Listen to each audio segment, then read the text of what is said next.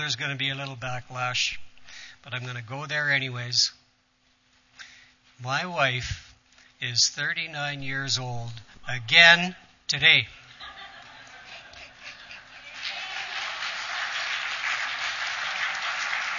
She's the she's the she's the woman laying in the pew over here, hiding, and she wasn't here for me to rise to Kelly's challenge and say, Brenda, I love you to bits. You weren't here for that. You'll have to ask somebody. Anyhow, the reading from uh, Psalm 16, starting in uh, verse 7.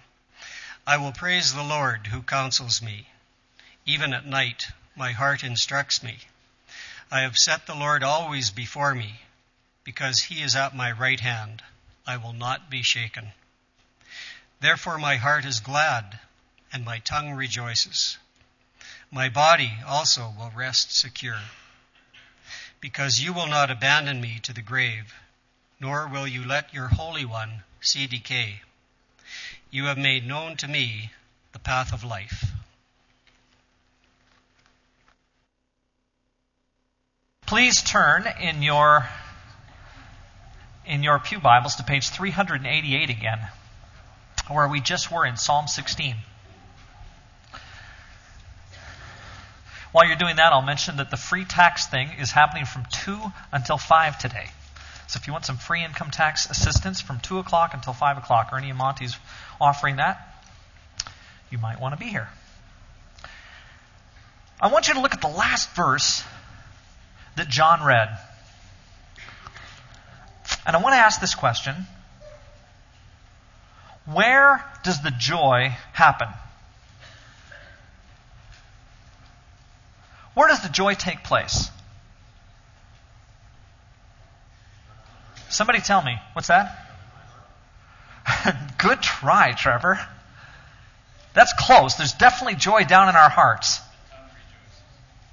What's that? The tongue rejoices, but what I want to know is this. Look at, look at verse 11.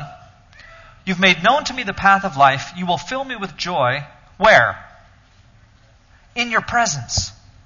With eternal pleasures. Where? At your right hand. Like in your presence, at your right hand, is where joy takes place. You know, we want so badly to be, and rightfully so, joy filled people. And you think, where, where is joy going to come for me? How am I going to have joy? And this morning, it is so clear to me that the joy takes place in His presence, right at His right hand. Now I want you to turn to John 15. Gospel of John, chapter 15. It's page 764 in the Pew Bibles.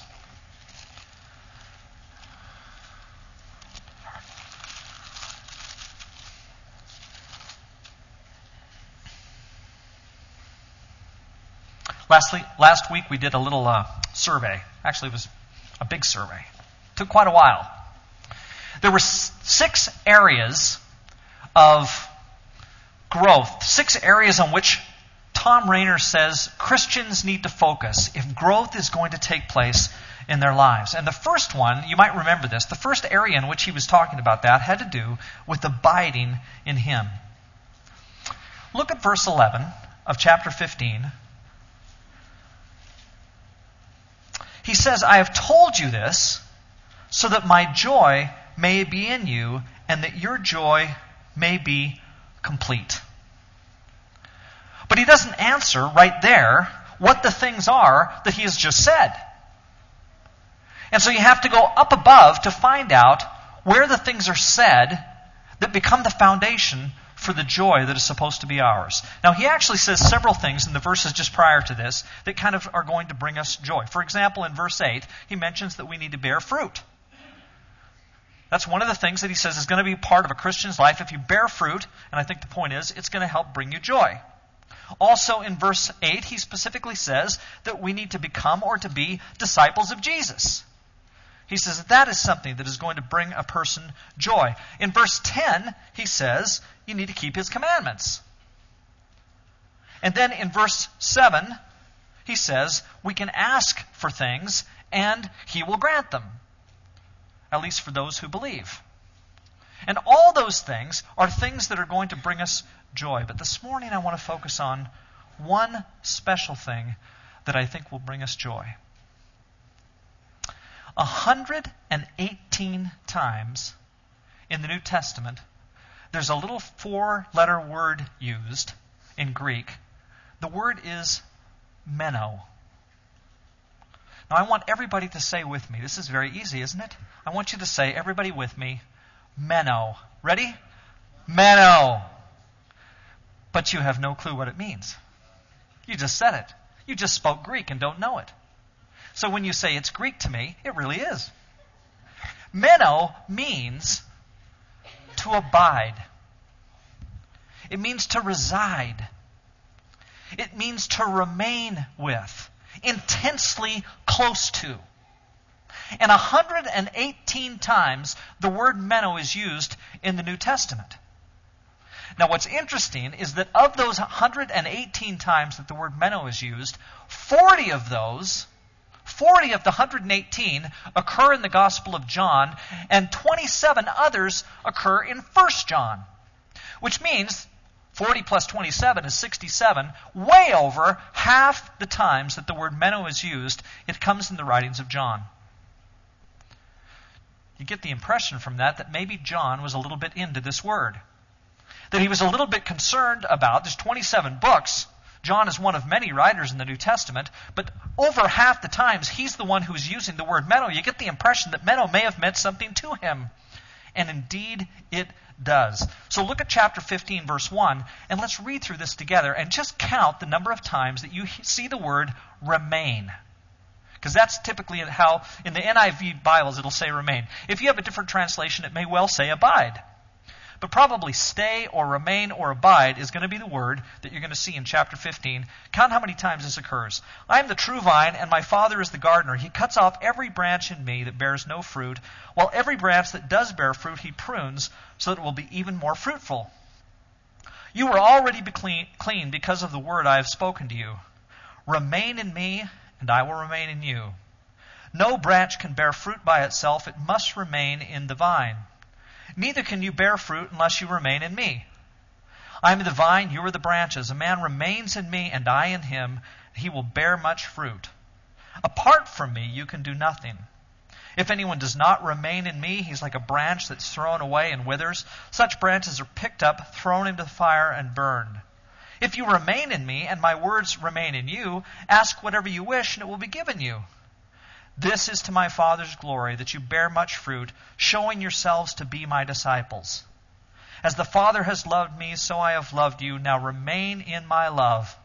If you obey my, my commands, you will remain in my love, just as I've obeyed my Father's commands and remain in his love. Now, did you count them up? What'd you get?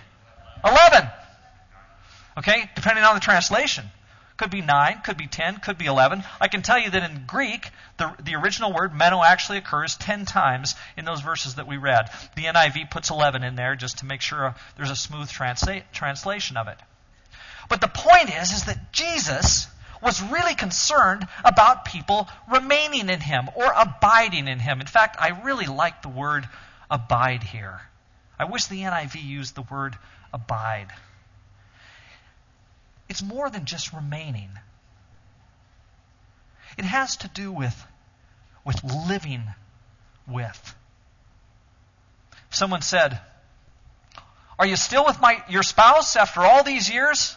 You wouldn't just say, Yes, I remain with her. But you might well say, I dwell with her. Or better yet, probably what you would say is, Yes, we still are married. We still have relationship. We're still together. Solidly together. Abiding together. And that's what Jesus was talking about. Living, dwelling, abiding, staying with Him in a significant way. Abiding in God, as I said, is one of the six major growth factors from last week. Thom Rainer identifies it as something that a person needs to do in order to be with God. The question is, what does it really mean? What does it mean to abide with Christ? I think Rainer's bang on. I think he's right in saying that abiding with God, abiding in God, is exactly crucial to what it means for us to grow and to have a fulfilling life in Christ. John says it's crucial to having the joy, as he quotes Jesus, that Christ wants us to have before him. But what does it really mean? This week I was listening to the radio. Now, I, I, because I'm not Canadian, this happened probably when I was not uh, in Canada or something, but I, I don't remember Jungle Jim Hunter in the Olympics. But some of you might. Does anybody remember Jungle Jim Hunter? Okay? I've got a hand back there, a hand back there, a hand over here. Okay, some of you remember Jungle, Jungle Jim Hunter. If you listen on Saturday mornings, every Saturday morning when I'm taking Megan to violin, I turn on the radio while we're on the way there, and I listen to Jungle Jim Hunter give us a little spiel on what he thinks about coaching and athletics and how Olympic athletes can do really well. This Saturday, he was telling this story. Actually, he was interviewing, I should say, uh, one of the athletes who is not currently an Olympic athlete, but who trains them and who coaches. And he, in the past, he had done very well in Olympic competitions and things. And Jungle Jim Hunter said to him, what is, uh, What's your secret here for your success in athletics? And the guy said, Well, let me tell you a story. He said, One day I was going down a run in a competition, and it was huge for me. Like this was a World Cup competition or something. And the guy said, This was my big shining moment. And as I was going down the course, I fell. He said, I tumbled head over heels, and I finished lying flat on my back, laying in the snow, realizing that all my dreams had just blown up. Everything that I'd worked for just exploded on me as I'm lying there in the snow.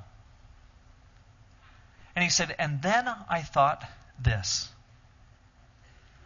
the thing that will sustain me. He's laying here and he's thinking to himself, the thing that is going to sustain me and get me through this are my relationships. He said, I realized that my parents, who had devoted so much of their time to helping me be a skier, were not going to go away because I'm lying back on my back in the snow. All my friends that loved me, who cared for me, and all the skiers, everybody else with whom I had relationships, none of those people were going to leave me and desert me because I took a tumble and didn't get the medal or finish the competition or whatever that I was working for as I'm lying there in the snow. And I heard that story and I thought, that's exactly how we are, or should be. Recognizing that no matter what goes on in life, our relationships and most importantly, the one that we have with Jesus Christ is the one sustaining relationship. And whatever it is that you need to get through, the best way, the most effective way, the crucial way to get through it is by abiding, abiding in Him. There are certain things that a plant needs to grow. Tell me what a plant needs to grow. Warren? Light. You got to have sunlight. What else? Water. You got to have water. What else? Dirt. But what's in dirt? Nutrients. Sure. You got to have at least those three things. And I'm guessing that in the nutrients, there are going to be things like nitrogen. It's probably high nitrogen content. Okay? So there's some elements in there. And then there's something that comes out of the air that all plants need, and that is CO2, carbon dioxide. So you've got to have like three or four major ingredients in order to grow. It seems to me like what Jesus is saying to us is there's essentially one ingredient ingredient that we need to grow, and that is abiding in him.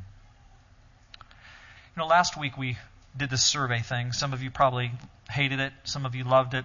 I had both comments come to me about it. If nothing else, though, you look at that list of the things, and please, I encourage you to go do this again. You look at that list of the things that Thom Rainer says a Christian needs to have in his or her life in order to grow. Those constitute elements that we all need, I think, just like a plant needs in order to grow. And if this relationship with Christ, abiding in Him, is the sustaining thing, if it's the thing that when I'm lying on my back in some awful position, and life for me has taken a horrible tumble, if it's the thing that when I'm lying on my back, I say, This is the one thing that's going to sustain me, then doing things to help that relationship be fostered, to develop what we have in Christ, and to abide in Him in an ever deepening, ever growing way is absolutely crucial for every Christian here today. And so I encourage you to go and look again at the list of the things that are in the section on abiding in God. See where you are on those things. And make available to yourself the sun and the CO2 and the water and the nutrients that will allow you to grow in Jesus as God wants you to grow. Let's pray.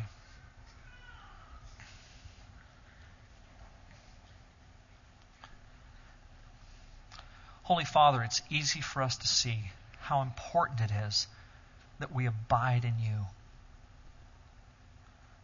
It's so clear, God, that, that you, through your Son, have communicated to us that abiding in you is right at the center of who we are as Christians. Help us to dwell in you. Help us to live with and in you. Help us to abide in you, God. And the things that we need to do, the, the growth opportunities, the things that we can participate in, the manner of living that will allow us to abide in you. Help us to seize those, to take opportunity to put them into, to interject them into our lives, that every possibility for growth will be ours. We thank you for the privilege this morning of sharing together our life of faith. It's through Christ that we pray. Amen.